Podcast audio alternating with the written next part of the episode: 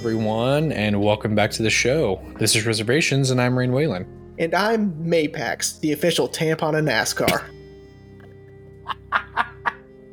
Would have what would have only made that ten times better is if Haley threw you a box and you're like, Yeah, that would have made it so good. Of course, the people listening would have been like, "What just happened?" yeah. But the people There's been a lot watching, they for no reason. Mhm. exactly. Uh, the people watching, they would have known. Yeah. Uh, so, so, so, like, are your parents big advocates of Mapax? Is that why they named you that? Huge. Yeah. It was, yeah. It was a. Oh, that's dude. That's really. Oh my god, that's so good. Free Maypax And for I- life for naming me Maypax, so. uh, that's how it goes. And that's that's your whole name, Mapax, the official tampon of NASCAR. Yeah, it's hyphenated. Yeah. Which part? Like Well, it's Mapax, all- the The official tampon of NASCAR. It's, it's all hyphenated. I, I I guess filing your taxes must be a nightmare then. It's not easy. But, you know. It's like last name. Uh, Ooh. That's a uh, tough. Oh my god, Yum. that's that's so good. Thanks. so good. Ah. well, welcome back, everyone. Um, today's a kind of a special episode. Uh, both the the audio and the video are coming out on Wednesday. yep. Yeah. Yeah. Uh, yesterday, uh, uh, relative to this recording, uh, Jeremy and I both just had some long days at work, and we're just like, you know what? We're not going to make people wait for a, a week for this episode, but we also aren't ready for this. So No, because I would forget so much if we waited a week and, like, I'm not to watch it again. Yeah, yeah, yeah. watch it again. Well, and also like to your point, rewatching it, I forgot uh, a little tease f- for the setup. Uh, I forgot how um, brutal this movie was. Um, for me, I had forgot because Haley kept asking, like, "Is this a horror movie?" I said, "No, it's just weird. It's it's quirky. It's it's Twin Peaks, right?" And then I, I Yeah. kept watching, and I was like, "Oh Jesus, okay." Uh, thank Yeah. God she's doing something else because this can get pretty scary. Yeah. So Yeah. Um, but yeah, uh, yeah. So you know what? Um, so for our audio audio listeners, Zach, uh, sorry the episode wasn't out yesterday, but hey, the audio is out today, or you can just go watch it on YouTube. Um, also, I'm doing something that Jeremy is very upset with, uh, but I'm going to keep doing it. Yeah. Um, I'm wearing glasses. unreal, unreal. They're not Uh, literally unreal. They are not real glasses. Yes, uh, everyone. I I was cursed with 2020 vision. I don't need to wear glasses. Um, but I've always it's it's it's a it's a it's a you want what you can't have. I've always wanted glasses. Yeah. Um, and I saw these online uh, from Warby Parker. They were doing a uh, collab with the new Spider-Man 2 game, and jokingly, I told my mom about them because they were ninety five dollars It's expensive. and and uh she hits me up and she goes merry christmas they're on your way they're, on the way to you. And i was like uh okay. Unreal. well if it makes you feel any better my wife said why didn't you get like a blue light filter? That way they served a purpose. Well, so like you know, but you have a good point because I think in an interview, uh, Christopher Reeve said that he just really wanted to be on a wheelchair, and so like I think he just like willed that into existence. I guess wait did he really say that no, because what you just said is ridiculous, unbelievable. oh Um, oh jesus christ this this is uh, ugh, oh man this is the eighth deadly sin is wearing fake glasses. well, and again, uh, before we get into it, this isn't the first time I've done this. Uh, in the sixth grade, I found some at Hot Topic, like really cheaply made ones, Mhm. and uh, and I wore those bitches out. Like Wow. they they were falling apart. Um, I probably won't wear these all the time, but definitely for the first while, uh, I probably will because again, th- these were a gift from my mother. So, yeah, of course. Yeah, yeah, Yeah. I get it. I get it. um, well, you want to know one last thing about the glasses? Uh, I felt like I felt like John Mulaney uh, from his new stand-up special because fucking none of my colleagues have said a fucking thing about them.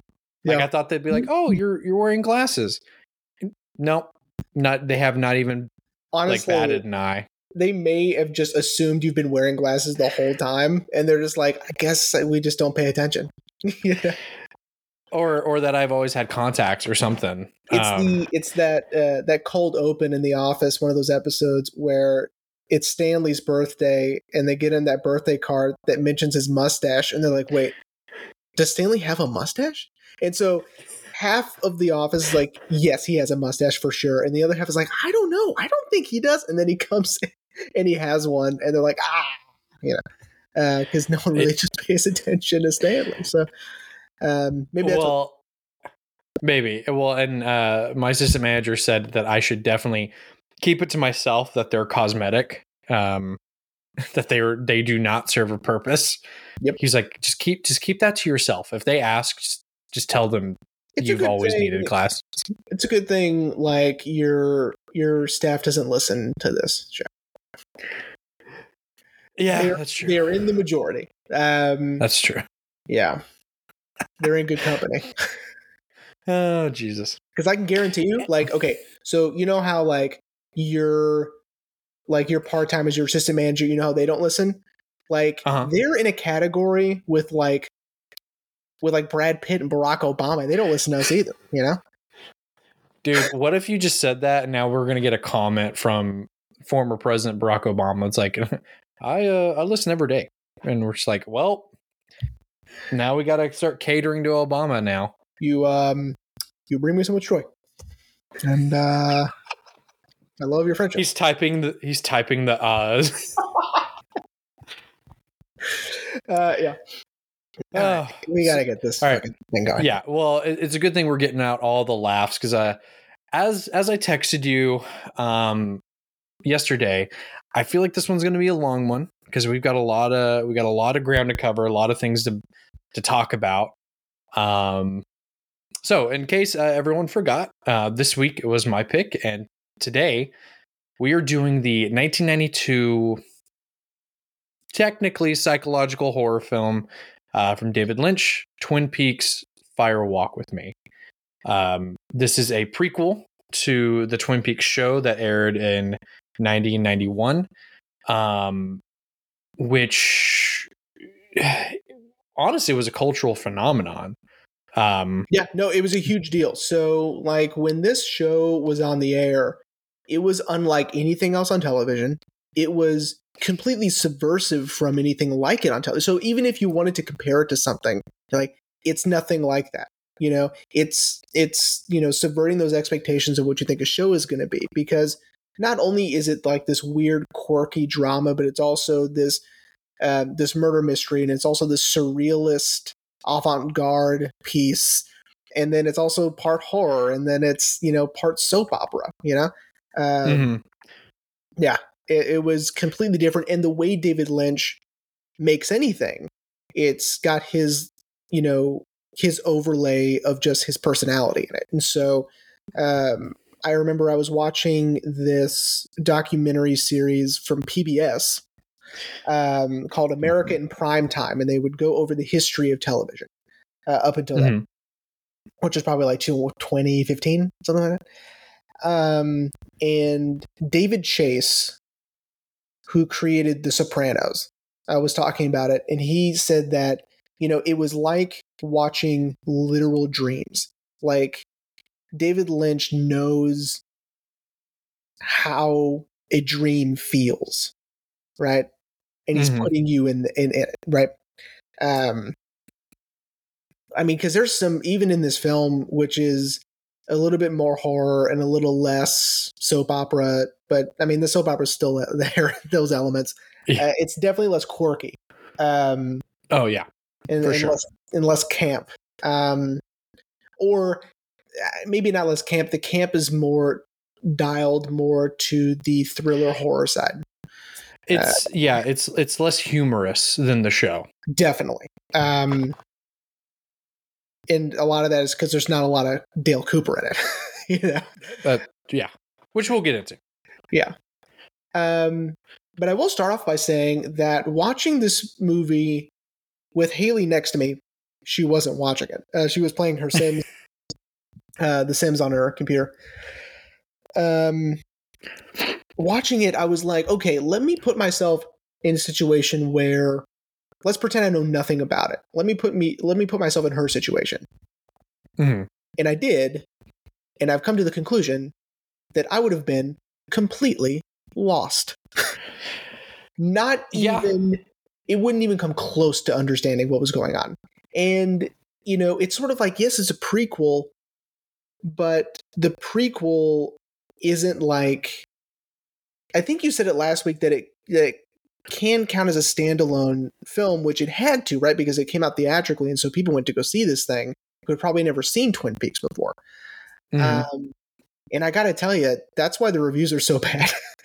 um, because we're getting sort of an idea of who these people are, but we've already been Mhm. introduced to them. So those of us who watch the show, and so the film isn't reintroducing people to you, right? Yeah, yeah. um, you know what's funny is I said that you know uh, like I mentioned last week, my assistant manager is also a big fan of Twin Peaks, and I told him that I was like, you know, if people went and saw this film and they had no idea of the show, they would be completely lost. Yeah. um, and he was like, well, no, I, I think people would have seen it, and I was like, "A year after the it. show got canceled. yeah. Uh, but I think like his point that like even if you never watched the show, you probably had heard of it or at some point. But yeah, you know the movie. The movie compared to the show is overtly more Lynch. That's because he didn't have Mark Frost with him on this. Pretty much, I was majority of him. Um, and yeah, he and like I mentioned off mic, he definitely made this for the people who have seen the show. Mhm. And like you said, he had no intention of reintroducing us to Dale Cooper, Laura Palmer, Leland Palmer, Donna Hayward. You know, he he it was almost like he was like, you should know who these people are. Yeah. I'll give you some new characters, but that's it. Um, and even then, the new characters, uh, we we only get two, and one of them, as far as I can tell, because as I also mentioned off mic, as I started rewatching the show in preparation for this episode, only one of these two new characters. No, I'm sorry, three. There's three new characters. Uh, I forgot about Philip Jeffries. Um, How could you? I know uh, which we'll get to, which we'll get to. Uh, but one of them so far was only referenced on the show. Um, uh, Stanley, uh, Kiefer Sutherland's character, Yeah. because Cooper says in episode two, Would you watch today? uh, yes, uh, when he's sending, when he's taping himself for Diane, he says, "Keep this away from Sam." I want Albert's team on this. It's doing the thing again. Yeah, it's doing the thing. Yeah, it's because you. I don't know. Um, yeah. Anyway, but yeah, so so Lynch was like, if you go into this movie, I'm not I'm not holding your hand. You should know who these characters are, Mhm. what's happening, um, and you know the other thing that I mentioned uh, to my assistant manager is if you missed the reveal in the show of who Laura Palmer's killer was, Mhm. this movie gives you a definitive answer. Yeah. Yeah. Yeah. Um, And he was like, "Well, you know, the show was pretty definitive." I was like, "Yeah, but as soon as that's done, they're o- they've moved on from that." Yeah. I was like, "The movie, for me at least, is the definitive answer." What's really interesting is that, from my understanding, Lynch originally wanted to keep the killer a secret, right? Mhm. Wanted to keep it ambiguous, but I think, and again, from my understanding, he wasn't going to dwell on it all the time, right? It was still Mhm. going to be sort of more about the town and about the people. And, you know, yes, there will be sprinkles of the Black Lodge and sprinkles of, you know, the ring and all that stuff within the show and still trying to figure out who killed Laura Palmer. But really, that's going to be sort of like, it's just going to be a part of the town, right? hmm that we Yeah. will come back to every so often, right? Um, Yeah. which is fascinating to think about it that way. Um, is Yeah, a you know you want you wish that they didn't have to you know uh, give you the answer. Um, yeah, yeah. Because they were uh, him and Mark Frost were getting a lot of pressure from the executives, but apparently audiences were also like, "Well, who killed her? We we want to know." So they're well, giving because at that time, I mean, you're thinking about television. You know that's normal. It's normal to answer the question. Like Lynch is so far from from the average audience viewer or the average audience member or uh, TV viewer uh, that he's just like, why do you guys care so much? he he himself doesn't understand why setting up a mystery. Why would anyone want it solved? Like he's like, what are you talking? Yeah. about? You know, like, which is such a Yeah. Lynch ideology to have is the yeah. I mean, it's a mystery, but it's like, isn't the fun sort of sitting with it? You know? Yeah. And Yeah. us average people are like, no, no. Um, okay, well, before we keep going, let's let, let, let me give a, a brief summary because I can make it brief Yeah. of this movie. Uh, so, Fire Walk with Me uh, is technically two stories in one. The first, because I saw the timestamp, first 26 minutes of the film uh, is the FBI investigating the case of Teresa Banks, which we hear in the pilot of of the show. Um, so it's just the FBI investigating that. We're introduced. This is technically, chronologically, the first time we were introduced to the character of Dale Cooper, um, uh, whose part, which we'll get into, uh, was drastically cut down for the film because Kyle MacLachlan was worried about getting typecast. But like I said, we'll Oh. get there. Um, and sort of Lynch kind of already building this mystery within the FBI with the, the FBI characters that we would see in the show. Cut to a year later in the film, and we are technically reintroduced to Laura Palmer in the last week of her life leading up to the events of the show. Hmm. And watching her, I watched the video and, and now I'm going to put this on present rain because every time I've edited, I keep forgetting to actually credit the videos. Um, so hopefully I credit them. So this isn't a future rain issue. This is a present rain. So hopefully I credit the videos. But I watched this really great video of th- this person saying how the movie, and I'll and I'll continue with the synopsis here in a second. The movie reframes Laura as instead of this helpless victim, as sort of this target who's wrapped up in a downward spiral. Mhm. You know, and honestly, watching Laura's character arc, having the information of the show, then seeing the movie, you can see her character progression. Mhm. Um, and also, Sheryl Lee is awesome. yeah, she's incredible. Yeah. Uh, anyway, so we see we see Laura's downward spiral in the last week of her life of being uh, tormented not only mentally but physically by the entity again that audience should already know of Bob, um, who is possessing her father. Um, we see a lot of the things that are later, well, that were already referenced in the show. We actually get to see them fleshed out in the film, um, like James seeing Laura on the last night of her life, um, uh, Bobby killing a guy, which I didn't think they were. You know, when I watched the show for the first time, I didn't think that we were ever going to get to see that. Mhm. Um, They really do just bring it up once and never again. you know? What I Yeah. mean? yeah, so I'm I'm shocked that Lynch remembered that and was like, oh yeah, like we said he killed a guy, so let's let's put that in Ooh, the we need to circle back to that. Go go ahead because I that's that's a good point. Yeah. Um. Anyway, and and so the movie again reframes a lot of this stuff that we've already. If if you'd already seen the show, it reframes a lot of the stuff you've already seen.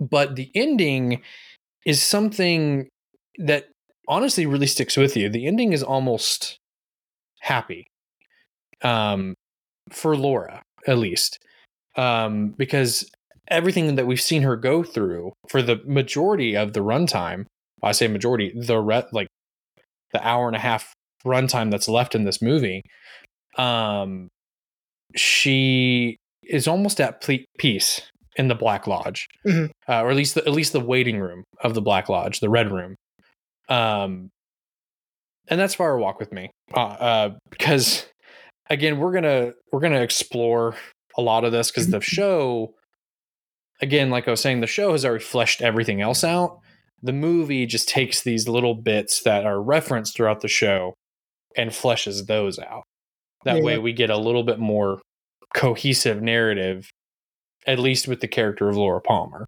So let's go ahead and, and officially start off by saying that Yeah. it's it's funny that you mentioned a cohesive narrative, okay? Because uh, this film, in again, if you don't know this, it's it's gonna like it's either going to make a lot of sense or it's just gonna blow your mind. Uh, Right. That this film was supposed to be the first of a trilogy. yeah Yeah, i And read that last night And so, like Philip Jeffries, okay, that's that was supposed to be a cra- That's supposed to be its own thing later, right? Mm-hmm. Um, Yeah. You know, where we're setting up all of these dominoes, and he didn't get to knock them down, and so, like later in the return, where Philip Jeffries is that you know steam pipe thing, um, Mhm. and i- if you listen closely, you can hear him say Julie, right? Because that's Judy. really uh, right. Because that's really uh, the the only sort of like ending we were gonna ever gonna get with Philip Jeffries because like we only see him in this one you know few Mhm. minutes. Uh, that was again supposed to be its its own storyline later on in the other movies. Well, and you know, I'm glad we're starting with with things like that, like with Philip Jeffries, because Lynch casted a perfect actor, uh, David Bowie, who honestly he stole that whole sequence. Oh, Like, yeah. I mean, he's in, he's um, captivating. Yeah, definitely. um, and I did read somewhere that when Lynch was starting to plan the return, um, that it was always going to be that Philip was going to have a major role Mhm. in the return. But of course, sadly, we we lost David, and Lynch did not want to. One, I'm trying to avoid the thumbs up thing Sure. one uh you know use cgi or two you know use archive footage Mhm. and that's why he casted a voice actor to kind of do his own spin on philip jeffries' voice because he didn't want him to try to recreate what david bowie had been doing Mhm.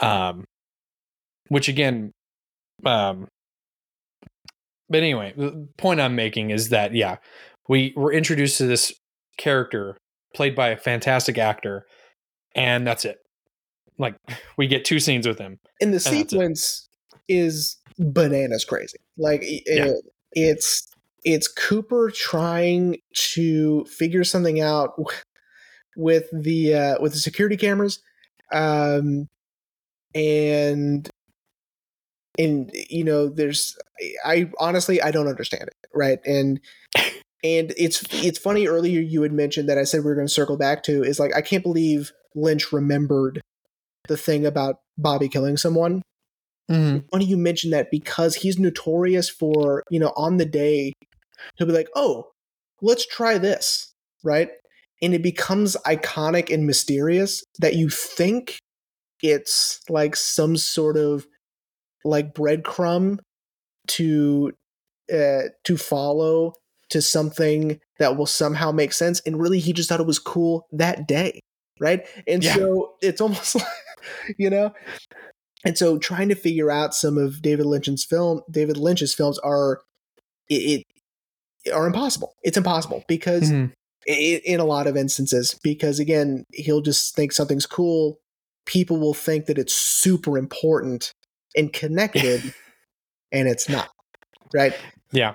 and so with Yeah. that whole camera thing i don't know what he's doing right i don't understand you know again it might have been fleshed out more later on in the other films um where philip jeffries is like this otherworldly presence or Mhm. because he has been to the black lodge he is bringing some of that um some of that dark energy with him or something and, Yeah. and that he's there but also he never was there right Mhm. and his presence is some i think i'm figuring it out now and his presence is somehow um messing with time um in the station? I'm- yeah.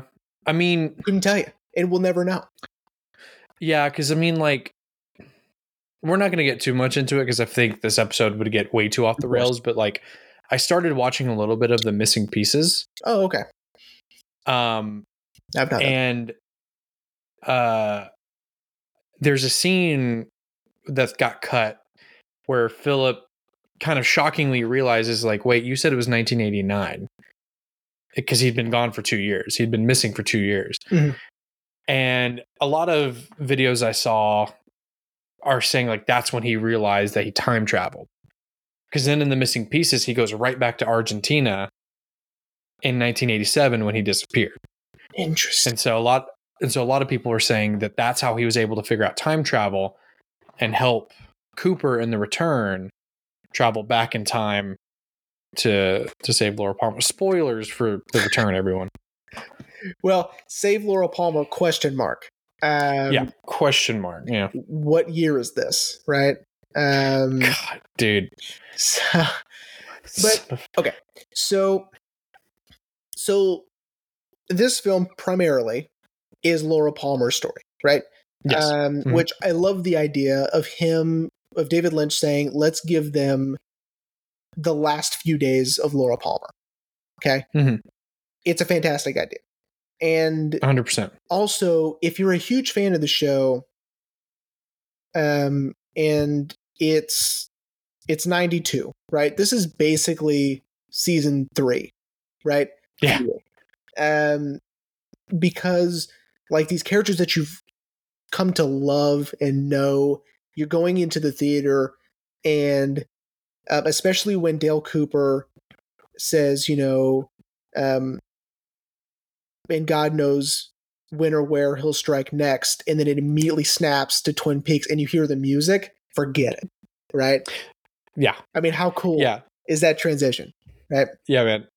Yeah, w- rewatching it uh Sunday night, I was like I was like Lynch knew what he was doing. He was like, "Hey, get it? The it's from the show It's that the, I made." it's the thing you love, right?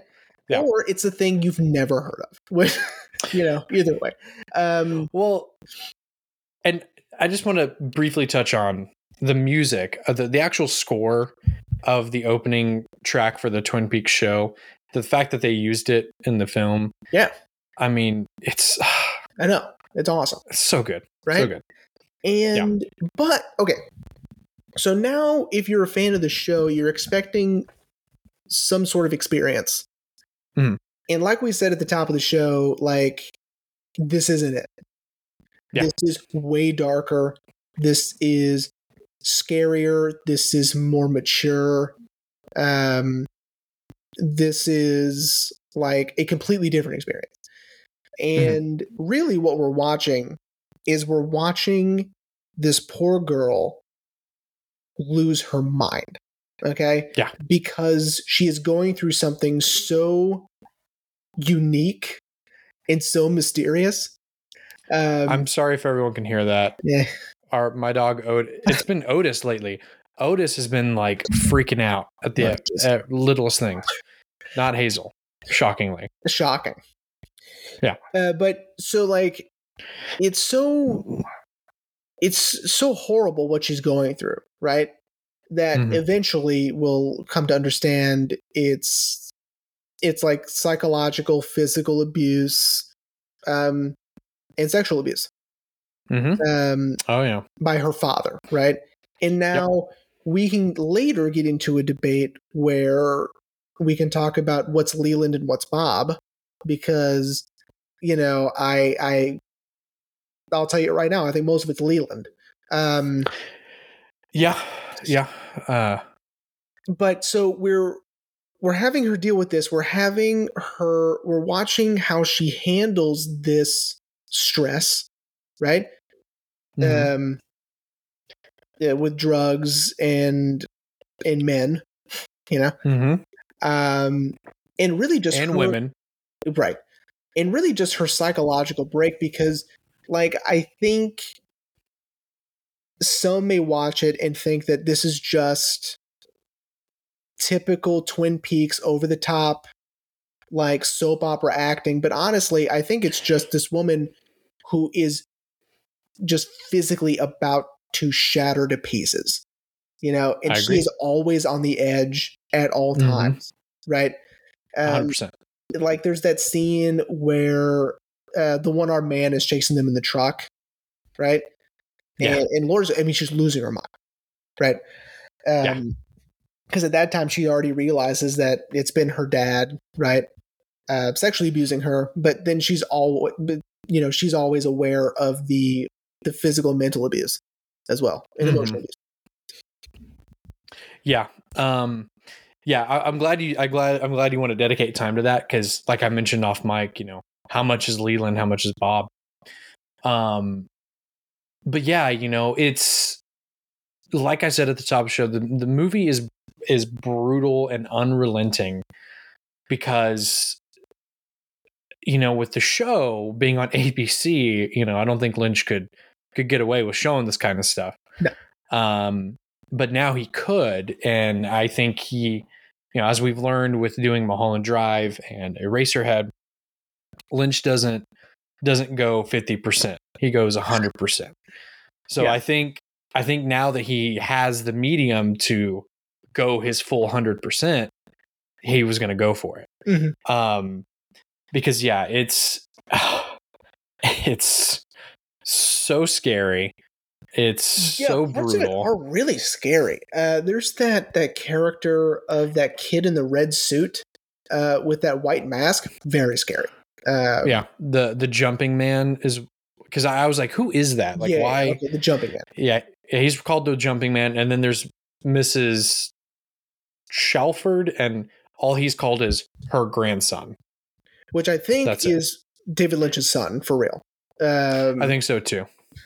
Well, and I learned his daughter wrote the tie-in book of Laura Palmer's Secret Diary.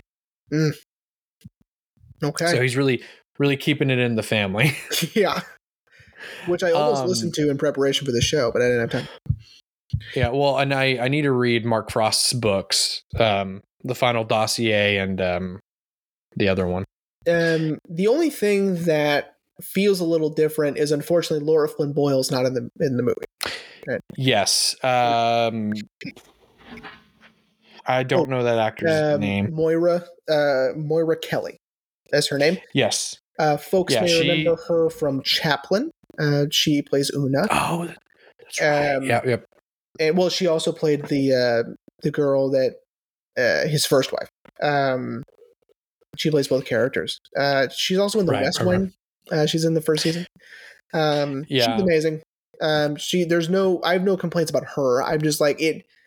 It took me a second to remember that she's supposed to be Laura Flynn Boyle. Yeah. Um, yeah. Because uh, wasn't like Lara not like available or something like yeah, that? it was or- scheduling issues. A lot of people assumed it was because of the graphic content of the film, and really it was just she had other stuff to do. so Now, I did hear uh, my assistant manager told me that for the return, he was going to bring Lara Flynn Boyle back as Donna, but supposedly she wanted way too much money, mm, and they were like, "Mm, mm, no, what a bummer. like okay, like all right, well, we don't need Donna in this story anyway, Yeah. We'll just which is a little disappointing. right around her. I know because she is. Um, at the time, I mean, but she is kind of one like the main character for a while. So uh, yeah, yeah, especially where I'm at, they've already kind of moved the focus to Donna. Mm-hmm. Uh, I mean, yes, we've got Agent Cooper and Harry in the background trying to solve Laura's murder, right? Um, but the drama aspect of it is now focused on. Yeah, anyway. in terms of the the kids, it's it's, it, Donna. it's Donna. Yeah, yeah, she's pretty yeah. much the main character. And so, um, so that was a weird shift. Also, this time to you know refocus ourselves with the reason we started this story in the first place, which is Laura Palmer. Um, and and I love. Okay, so with with Laura and her sort of coping with all of this stuff, right? Mm-hmm. Because you know, again, it's not only her dad, but it's also Bob, and it's also the Black Lodge, and it's also the people associated with the Black Lodge, and mm-hmm. they're all sort of after her, and you know, it's all it. Nothing makes sense to her. Uh, she's losing her mind. She's trying to cope with it, but she's also trying to protect the people around her. Um, like um, like Donna, for instance, uh, when they're mm-hmm um, when they're at the roadhouse and um, Madonna has like some of her clothing. Um, and Laura freaks out and is is super angry at her and is like, "Don't wear stuff." It's not the fact that she's being like controlling of her stuff. She's saying that people are getting too. She's getting too close to me. That if she's too close to me, they might be after her as well, right? Mm-hmm. It's the same with Jimmy, James, James. Shit, it's the same with James, right? Um, she loves James, but she has to push him away because they James can't t- get too close, right? Yeah, yeah, and again, yeah. Sheryl Lee, incredible. She's, yeah, Sheryl Lee is amazing. You know, and what's so interesting is one of the videos I watched, uh, they said how, you know, when Sheryl Lee was first offered the role, you know, Lynch pretty much was like, you're going to be a dead body and you're, you know, we'll have you in for filming some like flashback sequences. Uh, but that's about it. But, you know, there was something about her enough to, for her, for them to create the character of Maddie, mm-hmm. for her to embody Maddie. Uh, but you know, Sheryl Lee is just amazing. Yeah. Like I was only slightly like very like like 1% slightly disappointed we got like barely anything with her in the return. Mm-hmm. But there's of course a reason for that. Yeah. Which again, if we talked about the return, we'd be here forever. Um but yeah, she's just so like getting to actually see Laura Palmer um, fleshed out in this story. Um, seeing the torture she's going through, Sheryl Lee just kills it. Mm-hmm. You know this this broken teenager, essentially. Yeah. Um, who is doing the best she can with a bad situation, dealing with the fact that her father is being possessed by uh, an evil entity uh, who's not only uh you know sexually assaulting her but you know mentally um abusing her. And it just it's so fascinating to see how well Sheryl Lee just and we, handles. We find she finds out pretty early on in the film that it's that it's her dad, right? That's being possessed. Mm-hmm. But she is throughout the film trying to find any excuse to write write off what she saw, right? She goes, yeah, it can't be, right? So let me. That's why you know, if you're watching the film and you're like, she already knows. Why is she still like getting in a car with him? Why is she still like hanging out with it? Because she can't believe it and she doesn't want to believe mm-hmm. it, and so that's why she's just still trying to figure. Okay, well, maybe it's not. Let's keep digging. Let's keep asking questions. Let's you know whatever. Mm-hmm. But every time it's just like damn it, you know, like it's mm-hmm. yeah. Especially when it all comes ahead in that scene. Yeah. Good God. Yeah. Uh, yeah. I think at that point she she knows irrefutably. It's it's my dad. Yeah. Um. Uh, which you know, in terms of the uh, the show, it's such an interesting concept that her dad was being possessed. Um. And he's the one who killed her. You know, it is it is very interesting.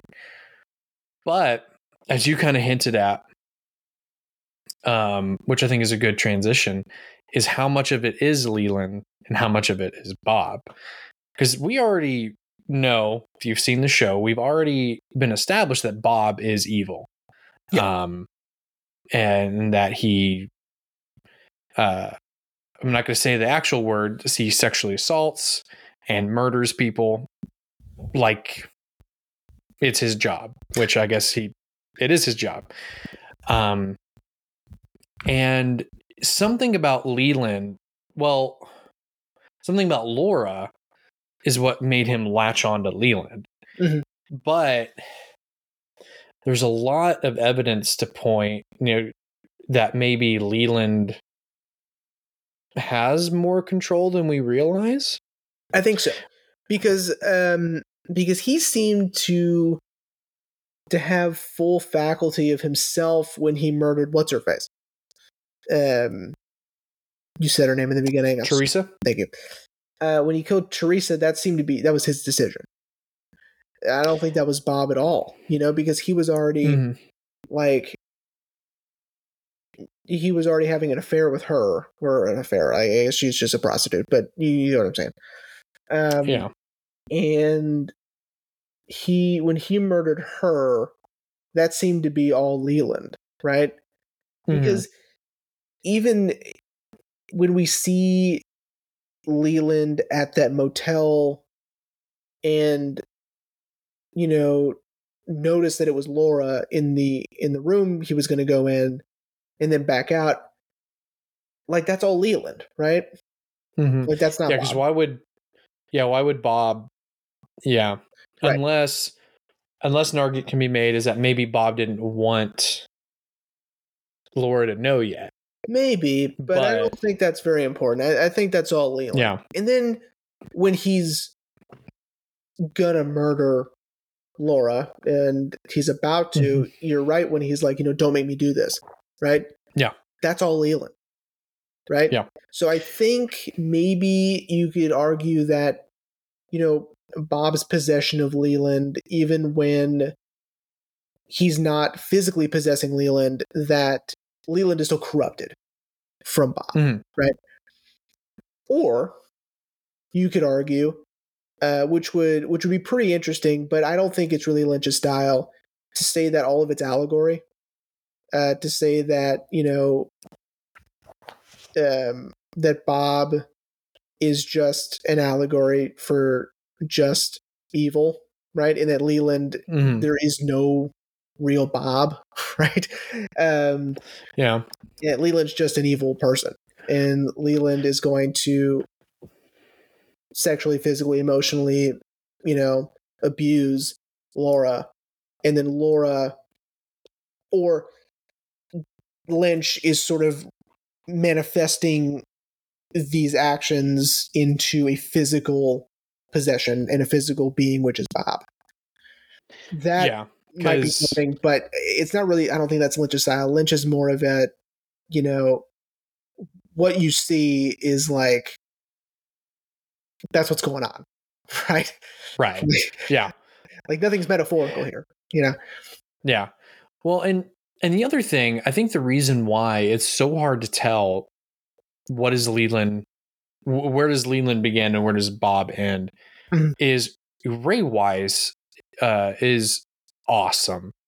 Like there were times when I was rewatching the movie, you can see the switch. You Mhm. can see Bob leave Leland, like when he you know, berates Laura at the dinner table for having dirty hands. And then as they're getting ready for bed, you could see his like shoulders start to relax. And I think that's Leland coming back. Mhm. Um but yeah, for me it's hard. Although, and I know not really we're, we're not really talking about the show, but we keep but we keep bringing up the show. My assistant manager did bring up a good theory, and I think it it's a little bit more sound. For sure, Leland is the one that kills Maddie. Mhm. Yes, Bob is possessing him, but it's definitely Leland's decision Mhm. because it's almost like Laura's leaving him all over again. Mhm. So, you know, um, but yeah, it's that's one of the one of the coolest twists, honestly, though, um, of the fact that it's her dad. Sure. It's gross, It but it's, it's gross. still pretty. It's still pretty cool. Um, Weird. Uh, I I, I Uh, do well- what you mean. Yeah. Um, now, I did want to bring up that I love that we get to see this new, this different version of Bobby in the in the film Mhm. because Bobby in the show, I mean, yes, he's everyone's bad boy that we love, um, who then turns into a police officer in the return, which I think is hilarious. Yeah. uh, a complete 180 of his character. Um, but you know, in the in the show, Bobby's this kind of just smart ass asshole. But in the movie, he's more almost subdued, like almost more more human. Maybe a you know. little. I think that he's still sort of an asshole because like um it's him, it's Leland, it's Leo. Like these guys are really bad people, you know? Yeah. Like um they're really just awful, abusive, you know. Um and you know, Bobby is abusive. I mean, let's be clear on that. Um Yeah. and so like the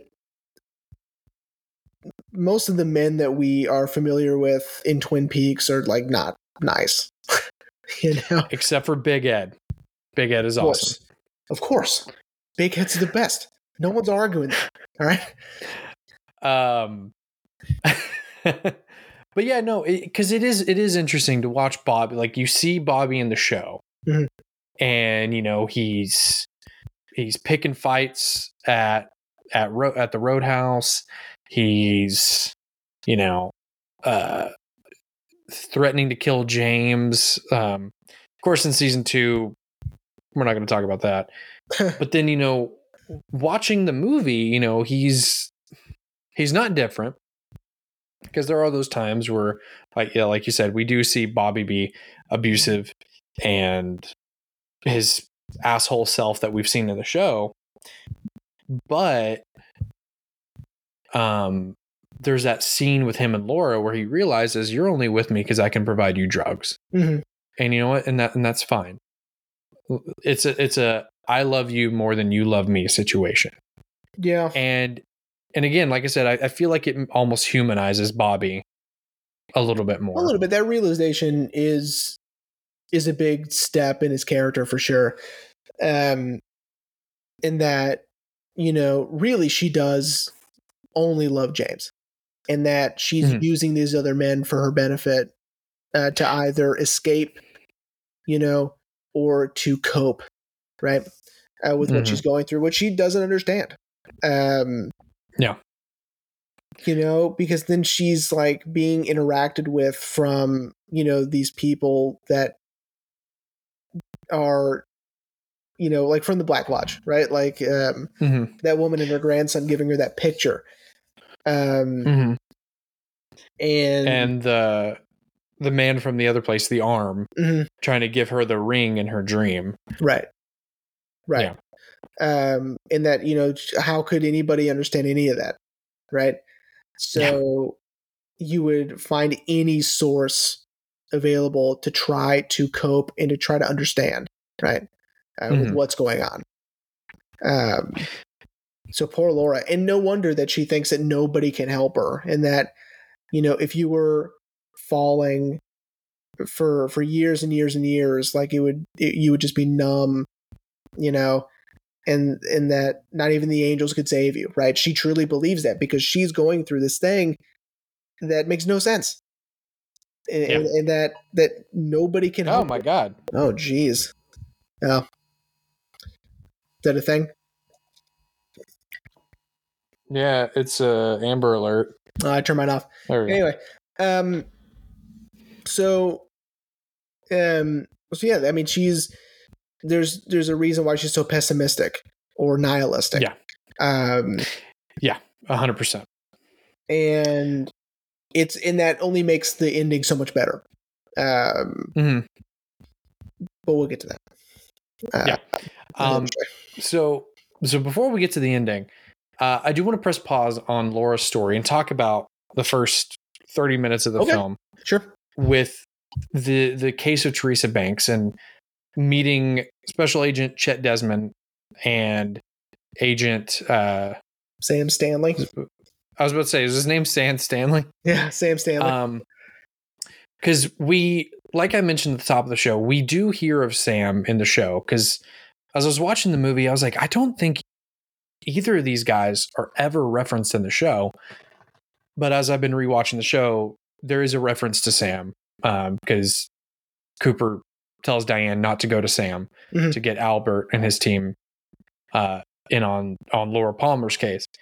But as far as I know, I don't think Chet Desmond's ever talked about yeah. which is a which is a real shame because Chris Isaak crushes that role, man. Um, but anyway, the reason why I Yeah. want to uh, pivot to that real quick is because this this case, um, it is referenced in the show, but it really kind of sets up how Cooper knew how to handle Laura's case Mhm. because everything that we see with Teresa um and what Chet and Sam go through is almost in a way kind of what Cooper will go through in Twin in Twin Peaks. Yeah, in a Um, way, it was a good it was a good reminder and a good refresher of how people talk in this world, right? Because what you're right during that first, you know, twenty some odd minutes, um, that they're that they're on that case, you're you're kind of reminded, like, oh, that's right, like in in this Twin Peaks world, like people talk really different, and the cadence is weird and the way the phrasing people use is off and people are sort of awkward and dreamlike and uh and then of course once you're in twin peaks now it's just you know it's a matter of fact that that's what's going on and that's just how things work. But rewatching or watching I, I guess it was a rewatch it had been years since i've seen this movie but um i had forgotten just how David Lynch writes these people. You know, Yeah. it's it's sort of off putting in a way, in in a lot of ways, um, especially when they're at that uh, that coffee shop, whatever a coffee shop was. Uh, Uh, that, Haps Diner, I think. that interaction with the the waitress is so weird, you know. And well, even Yeah. at the at the sheriff's station uh, at the beginning too, it's so weird and strange and and surreal the way that people interact.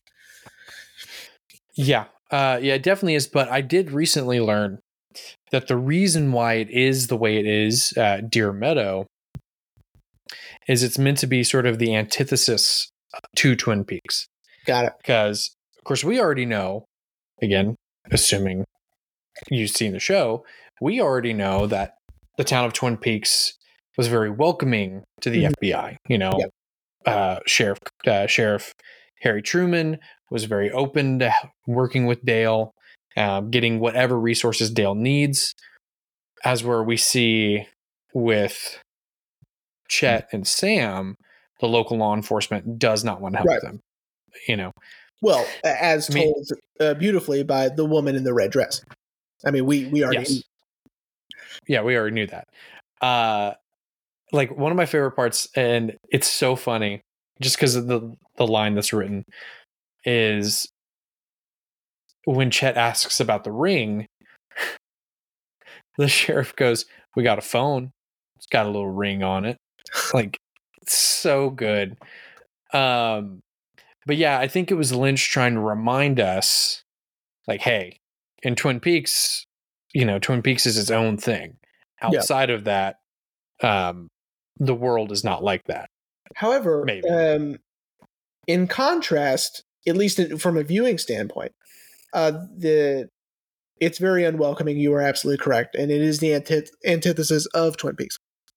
Um, however, the first twenty some odd minutes gives us Harry Dean Stanton, and so it's all forgiven. Yeah. Uh, Dude, I I forgot he was in the movie, and so when I saw his name show up, I was like, wait, so he's in the return and he's in this one. as this character, I believe. I was about to say, I think he's the same character Yeah, in the return because he's got that band-aid on his head. Yeah. Um yeah, man, Harry and I his character again, uh if we haven't I'm sure everyone knows your love of Harry Dean Stanton, but if we haven't if we haven't spoken it enough, Harry Dean Stanton's awesome. And just like David Bowie, he steals all the scenes he's in. Yeah. Yeah. Um like when they see the sign never disturb do not disturb until uh before 9 a.m Yeah. and they're like oh it's not 9 a.m uh and Oh, like shit. they get their badges ready and even even uh, there's a payoff when uh, when Cooper goes and you don't see the first part of the re- the interaction, but then he's like, "Sorry to wake you," you know, because yeah. he also showed up before 9 a.m. you know, yeah it's Yeah, great. That, um, it's a great payoff. but yeah you know and it's so so back to the, the the first 20 minutes you know it's just so interesting that lynch gives us these new characters especially because chet disappears after Mhm. touching the the Owl Cave ring Yeah. he disappears and we fucking he's just gone Gone. i don't yeah because if i'm remembering correctly in the return i don't think he's even mentioned at all in the return I mean, I wish I could tell you I know for sure, but I don't. Um, I don't think he is. Like, I I, mean- I, I, I truly don't think he is. it would have been really cool, but I I don't think so. Um, I'm looking. I don't Yeah. think so. don't think I said what is this? Um okay, he's yeah, no. Well, and again, like you said at the top of the show, this He's film was supposed was supposed to be the first in a trilogy. Right. So I bet there was going to be a payoff. Well, in Lynch's terms, a payoff for Chet, but you know we'll never know. Right, exactly. Which, which again is disappointing because I think Chris Isaak did such a great job Mhm. playing this almost kind of again and uh, like the anti Cooper. Mhm. You know, yeah, he's he's nice on occasion, but he you know he kind of gets what he wants. You know, and he he's he's not afraid to fight for it. yeah because there is a- might just be the the position he's being put in, right? Because again, he's surrounded by people who don't want him there. And so he's having to force himself in these situations Hmm. and force people to provide information, right? Cooper Yeah. doesn't have to do that. You know? Sure. Yeah, so Cooper got to be himself. Like I got to the episode today where they introduce Albert and you know, and Harry Harry gives Albert a piece of his mind. It was like, you know, if anyone talks to me like that, they'd be finding their teeth two blocks up and Albert's just kind of like and Cooper's just standing there with a, a shit-eating grin, just get and he just does the whole you know. It's it's so eh, but but you're right yeah because you know chet is in a town where they don't want him there but he's got to do his job. Um and also uh if you've read the if you've read the books you'll know that chet is a part of or no i don't think he is part of the blue rose task force. He would But he knows it's because Blue he Rose. knew well he knew about the blue rose right? That's right. Um, and so i think he is part of the blue rose task force which again don't know. No clue what that means. Yeah yeah mark mark frost expand upon it in in the book okay. in the books. I think it's it has something to do with the case that Cole was on, Mhm. um, involving a blue rose, and so it that became the the iconography for this task force. got a good Um, word which Philip Jeffries is also part of the Blue Rose Task Force. Yeah, that makes. Um, and again, also, would have- sidebar. would have been expanded on in the next two movies, and we never got. Yeah. Also, I love the fact that Lynch brought back Cole. Uh, Cole is my favorite part of the entire Twin Peaks universe. Yes, agreed. Um, if anyone didn't know, character of I don't remember his last name. I just know he everyone just calls him Cole. Um, he's the FBI director, kind of Dale Cooper's boss, uh, played by Lynch himself, and in a very Lynchian way, decided to play him with hearing loss. So he's got hearing aids that he's got the dial cranked all the way down so he s- yells at you and it's the funniest thing in the world um but i love i love for the return he pays it off to where cole can adjust the volume Mhm. and so if he turns it up he can talk normal but you have to be very careful because it's right, because it's too high. know and that in in a way it's very sweet because he doesn't want he doesn't want to hurt Cole, right? And so Mhm. it's like that's the reason like this technology that he is using for hearing it hurts to turn it up and so that's why he keeps it all the way down. It's it's a good payoff and it's very sweet. Um I'll tell Yeah. you who my favorite person in the FBI is and uh, that's Albert. And Yeah. um yeah, played by uh Miguel um Ferrer. Um, yeah R- rip oh my god, he was so incredible. Um, and again, an essential part in the return. Um, Mhm. i think he i think from what my system manager told me he he passed away shortly once they were done with production on the return mhm. Yeah, so it got to be like the last thing he did. Um, and he's so good in that, and Yeah. you know, again, we probably would have gotten so much more in these other two films. Um, Yeah. because and it's sort of this weird thing that I was thinking about, especially with his character, because his character seems more more in touch with reality. Some would say, uh, in that when he's yelling at Cooper, you know, for you know this sort of whimsical, um, otherworldly feeling of knowing who the next victim will be. Albert is still sort of like he's not saying he doesn't believe him. He's saying that he's not being more specific. You know? Yeah. And so it's you know, like when you first meet Albert, you think, oh, he's just gonna, of course, because that's what we're used to, and he's being ridiculous, right? But no, Uh-huh. it's still a David Lynch world, and so he's he is more grounded than everyone else, but he's still kind of still floating right above, you know? Yeah. Yeah, a hundred yeah, hundred percent. Yeah, just this whole like, well, way to go, Cooper. You just described half the girls in America, blonde, in Yeah. high school, addicted to drugs. Yeah. Cool. You know. Exactly. He's Um, not mad that he's having this feeling, you know, that makes no sense. Um, Yeah. Yeah, he's mad that Coop can't narrow it down. Yeah.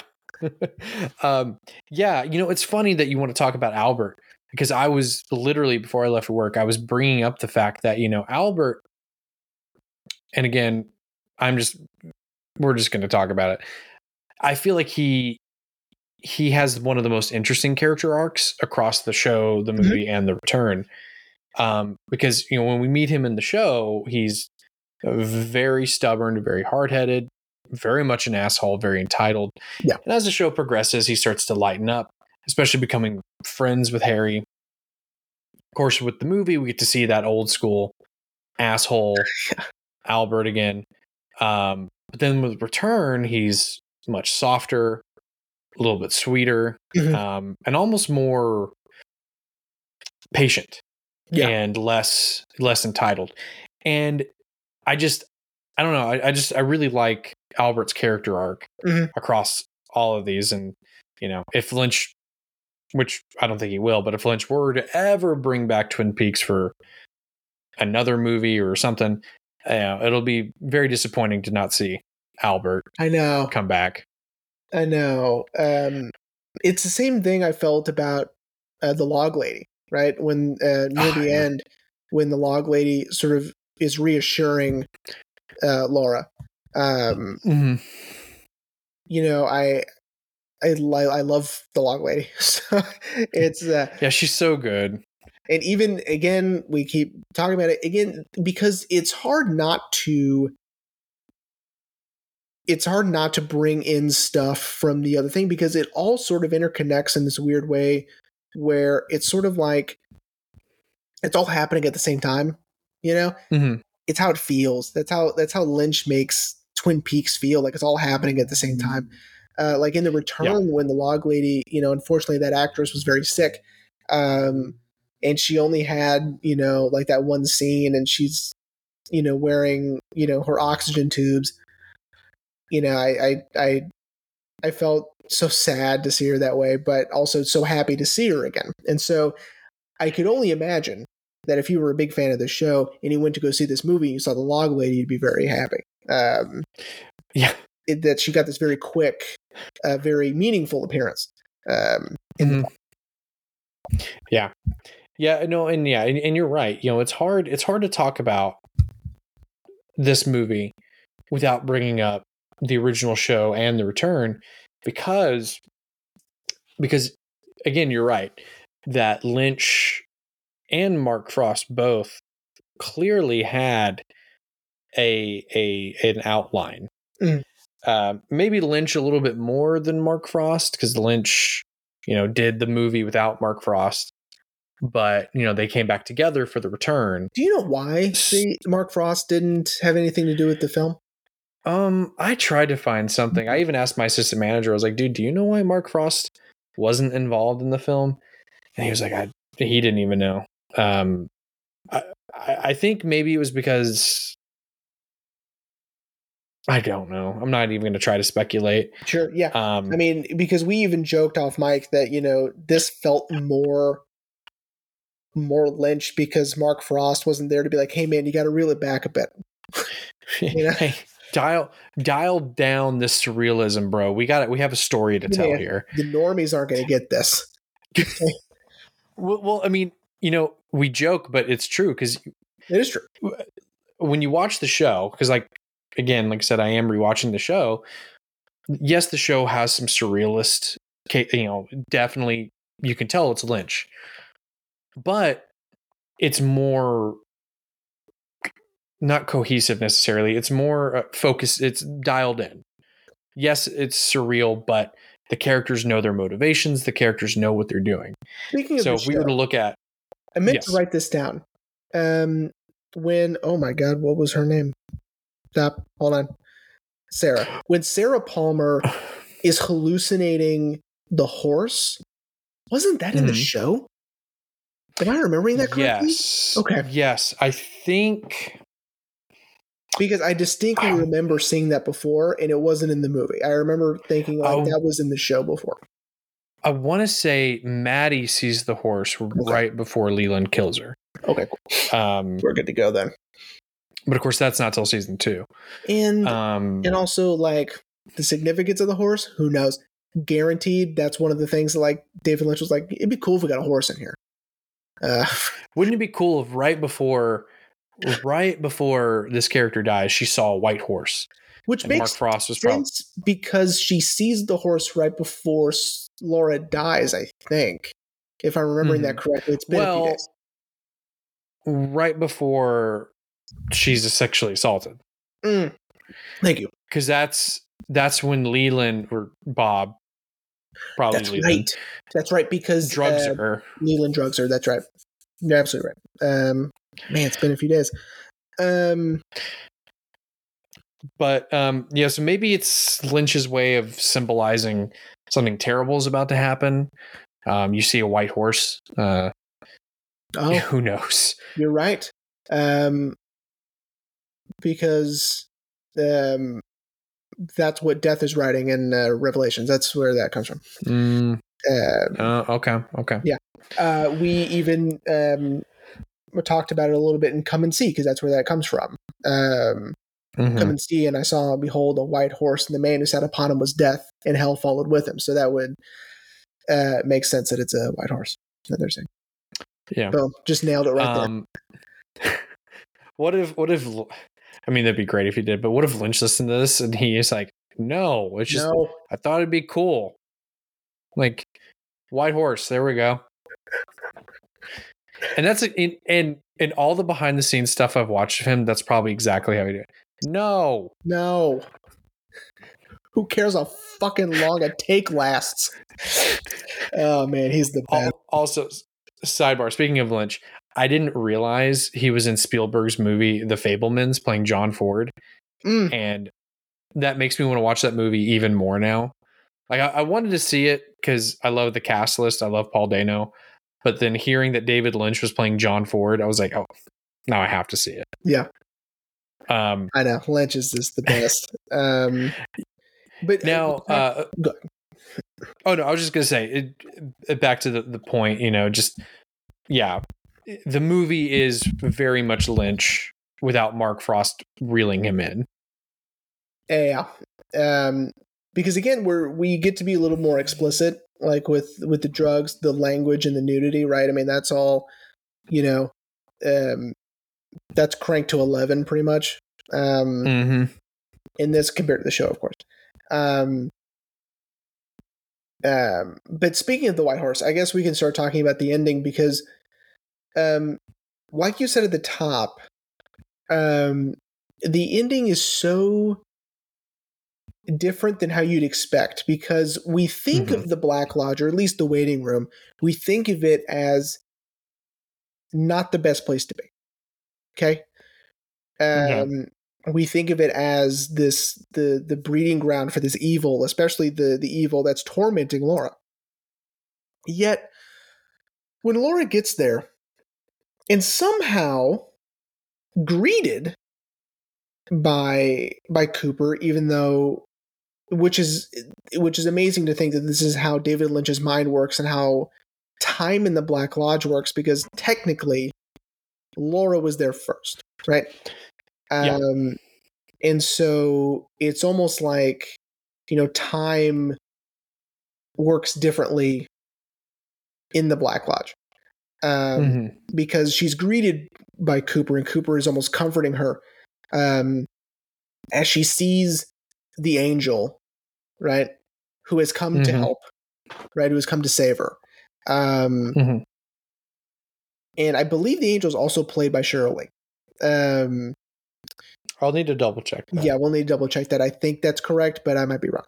Um, and then we get this sort of her her crying yet overcome with comfort and overcome with this joy of being saved or overcome with the sense of relief that she is out of the situation she's she was in right Mhm.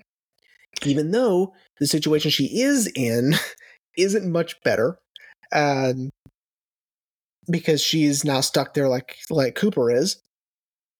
Uh, It was not Sheryl Lee. I found a Okay, picture you. of an on the set photo of Sheryl Lee and that actor. oh, okay, cool. So, okay, that's. Um, missed opportunity. I think that would have been cool. Um, like it would have been any more confusing.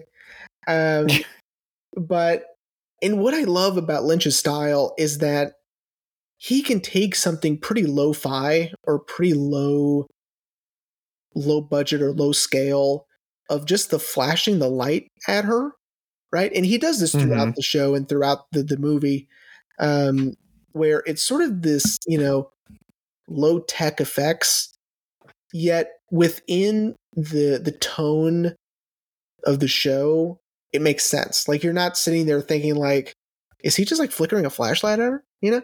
Um Yeah. you're not thinking that. You're thinking like okay this makes sense in this world of the surrealist um david lynch space that we're in um and i love that we have that light flashing on her um and again it's that it almost mimics the the static of the television in the very beginning of the film um where we get the, the title sequence Mhm. uh, before Leland, you know, smashes the TV.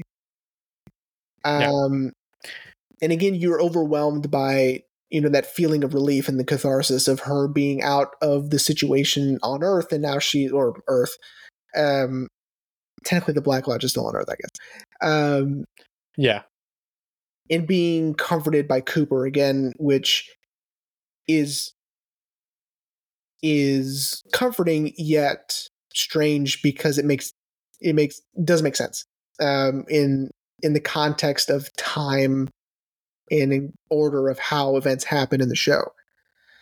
Um, Yeah. Yeah. Yeah. Um, I think if it, I, I think the whole thing with Cooper being there was just a way, I, th- I guess, to I guess maybe have the um, the uh, the through line of the fact that you know like she's going to help Cooper solve her own murder later on the show. Well, I have no problem with it. Again, I have no problem with Cooper being there. I actually kind of like it Right, right, because right. it again it gives us you know this otherworldly feeling of time not being linear within the lodge, Mm. or at least the way. Yeah. But yeah, no, uh, but I also agree with what you're saying that we know that she's, for the time being at least, she's she's safe. Mhm. You know, um, because uh, the arm and Mike got their. Uh, I'm gonna try to do it. I was even I was even like saying the word in my head. Their Garbonzia, their pain and sorrow Uh, um, by by preventing Bob from possessing Laura. Mhm. Um, so yeah, you know the movie again. The movie sort of has a a cathartic, happy ending, at least for Laura, because Mhm. she's out of being tormented now. Granted, yeah, the Black Lodge is not, as we learned in the show, not the place you want to be. No. But at least while she's in the waiting room, uh, she's safe. Mhm. And and again, um, yeah, I don't- I'm not upset with Cooper being there either. I No. think Cooper. no, I mean, Cooper's the best. I mean, I, like that Cooper's there. Um, I feel Yeah. better that Cooper's there. Um, yeah, it's just the way Um, Lynch, you know, put it together. It's sort of like, you know, once you think about it for a second, you're like, but I don't understand. And Yeah. it's kind of a fun place to be. I don't understand with Lynch, and especially with in relation with the lodge. You know, God knows, you know. absolutely. Yeah. Um, but yeah, you know, but so here's my my only thing Okay, with the movie. Uh, and we've kind of danced around it a little bit is that even though, yes, the movie gives us questions to the show, Mhm. but the movie still leaves us with other questions. like, I found one whole video all about the the the owl cave ring because I'm like, what is the significance of this ring? Mhm. And is it evil? Is it good? And the video I found um, pretty much says that the the ring is neither good nor evil. It it depends on the intent. And Okay. I'm like, okay, so why were they so hell bent to give it to Laura then? But I think it's because when Laura puts on the ring at the end of the movie, it prevents Bob from possessing her. yeah. It also seems to be a key because at the at the series ish finale in season two, um, when Cooper's about to get the ring from the arm, the ring disappears, and that means he's stuck. You know, Mm-hmm. that means he he is now stuck in the Black Lodge, and his doppelganger, Bob, is um is now in Twin Peaks. You mean Uh, Mr. C? yeah, Mr. C. Uh, at the time, though, you're like, it's Bob, right? Because that's what you see in the mirror. Um, is when Cooper or the doppelganger smashes his face into the mirror. It's uh, Bob on the other side. Um, but yeah, you think it's like some sort of key, you know? Mm-hmm. Um, Well, and then you know the re- the return reframes the ring as sort of a yeah, as sort of a key because you know they're trying to the whole sh- series they're trying to get Mister C to put on the ring, Mhm. and when Cooper finally is able to do that at the end of the show, um, Mister C returns to the Black Lodge, Yeah. You know, so it's yeah. So there's still a lot of questions, and as we've discussed in Eraserhead and Mulholland Drive, Lynch isn't going to give us those answers. He's so Um, uninterested. He he doesn't understand why you care so much. you know. yeah and and like i've and like i've told you like when i was watching the return i'm like you know like i don't want to know the answers but just give me just give me a little nugget and i'll figure it out on my own um but lynch isn't even going to do that If there's anything to figure out, Yeah, that's true sometimes things just are, um, and you just have to just let it happen, and you have to just let it let it go, and just understand that you know there's nothing to figure out. The point is just that it is. Um, Yeah. And who knows what the intention was here? Because again, we didn't get the trilogy because the the film did so poorly. Um, and and there's you know a hundred uh, an hour and 30 minutes that got cut out and put into the missing pieces so Yeah. Um but yeah well uh jeremy with that are, are you ready to wrap up wrap up wrap up Yeah. you know to be honest this wasn't as long as i thought it was going to be i No. thought for sure i thought for sure this episode was going to be a little bit longer just because again we have so much lore to cover um it's a lot of lore. yeah a lot, a lot, of, a lot of lore Nailed it. um i have uh begged ashley to start watching the show with me and now that because i really wanted her to watch the movie with me but i told her i was like you know you're not going to get half of this stuff it's going to give away a lot of answers um but thankfully she didn't watch the movie so now we can watch the show the correct way I don't think you could promise Haley a brand new, fully furnished house. She would still not watch this show with me.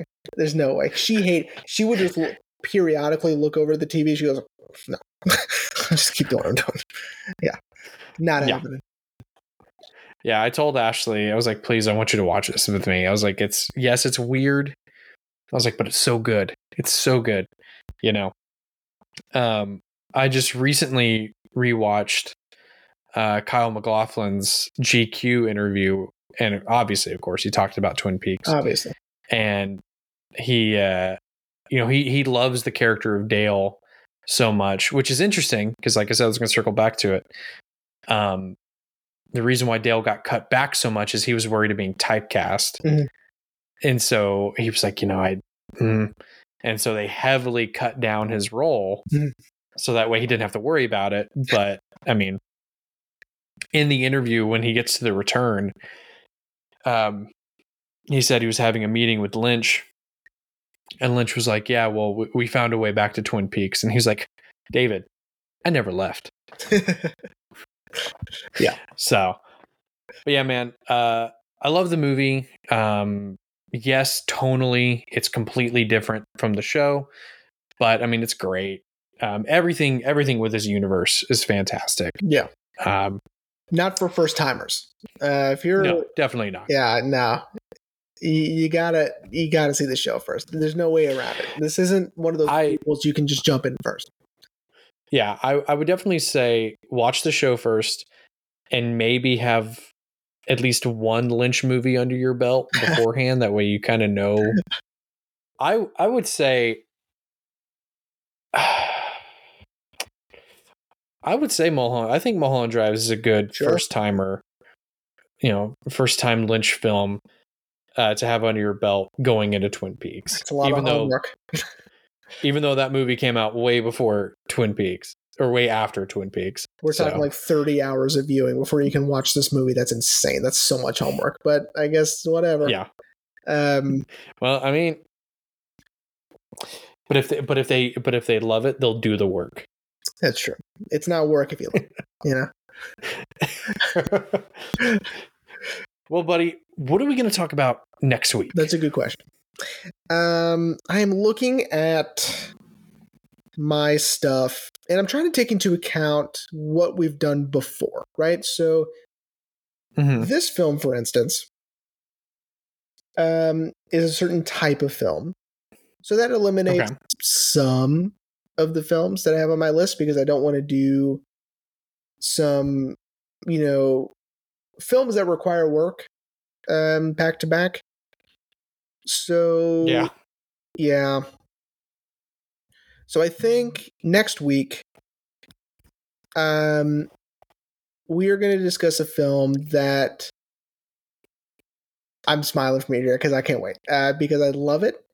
Um, and we might have, at the time, this guy was not very well known. Um, neither of them were, as a matter of fact. Um, so next week we are discussing a film written by Taylor Sheridan and uh, directed by Denis Villeneuve. Uh, we are talking Sicario uh, next week. Um, Let's go. so Taylor Sheridan, of course, has become almost a household name with Yellowstone. Um, hmm but I knew him with Sicario, Hell or High Water, Wind River. I mean, those films are incredible. Um, the American Yeah. Frontier trilogy, I think, is what he calls it. Um, yes. Yeah. and man, Sicario is just so good. And Denis Villeneuve, of course, is you know he's Denis Villeneuve. Yeah. It's yeah. If people didn't know from our prisoners episode, uh, that's the only movie we've done of his so far, right? I think so. Yeah, we haven't done Dune yet, uh, which that would that's also that would be another episode that would take time and work. Uh, I don't think we've done. I'm not reading for it. I don't so think. I don't think we've done Blade Runner yet no. because we can't do 2049 until we do Blade Runner. Might be a two parter down the road. Yeah. Um, so yeah, um, I'm, I'm excited, man. Um, I, you know, as we talked about in our Hell or High Water episode, I mean, I think Taylor Sheridan is a fantastic writer. I haven't started watching Yellowstone, but I want to. It's on my wish list with the prequel shows as well. Mm. Um, same for Mayor of Easttown. Um, or is it Mayor of Easttown or Mayor of did the one with Jeremy Renner? I don't know. Um, could have I could have sworn he did, or at least he's he produces it. oh no, that's a different one with Jeremy Renner. Mare of Easttown is with um, Kate Winslet. Uh, oh, the mayor of Kingstown Kings. is Jeremy Renner. Oh, I see. That's Okay. right, right, right, right, right, right. Yeah, yeah, yeah. Cool. Right, right, right, right. Um, right, right, yeah, and I think Taylor Sheridan's also now producing another show for uh, for Paramount Plus called like, uh, I don't even know. I just know it's got Dennis Quaid in it. right. Okay. I Um, like Dennis Quaid. Um, Um, yeah, I'm a huge fan of Taylor Sheridan. Um, and I, of course, love Denis Villeneuve. And Sicario is just a knockout. It's so good. And a lot of cool things, a lot of cool, um, a lot of cool methods with building tension. So we'll talk about that um, next week. It's a very unique film to study tension. Um, so, yeah, so get ready for that. nice. Yeah, I'm I'm excited, man. I'm excited. Cool. Me too. Well, everyone, uh, we hoped you enjoyed uh, the special Wednesday episode of Twin Peaks Fire Walk with me, and we will see you next week for Sicario. See you in 25 years.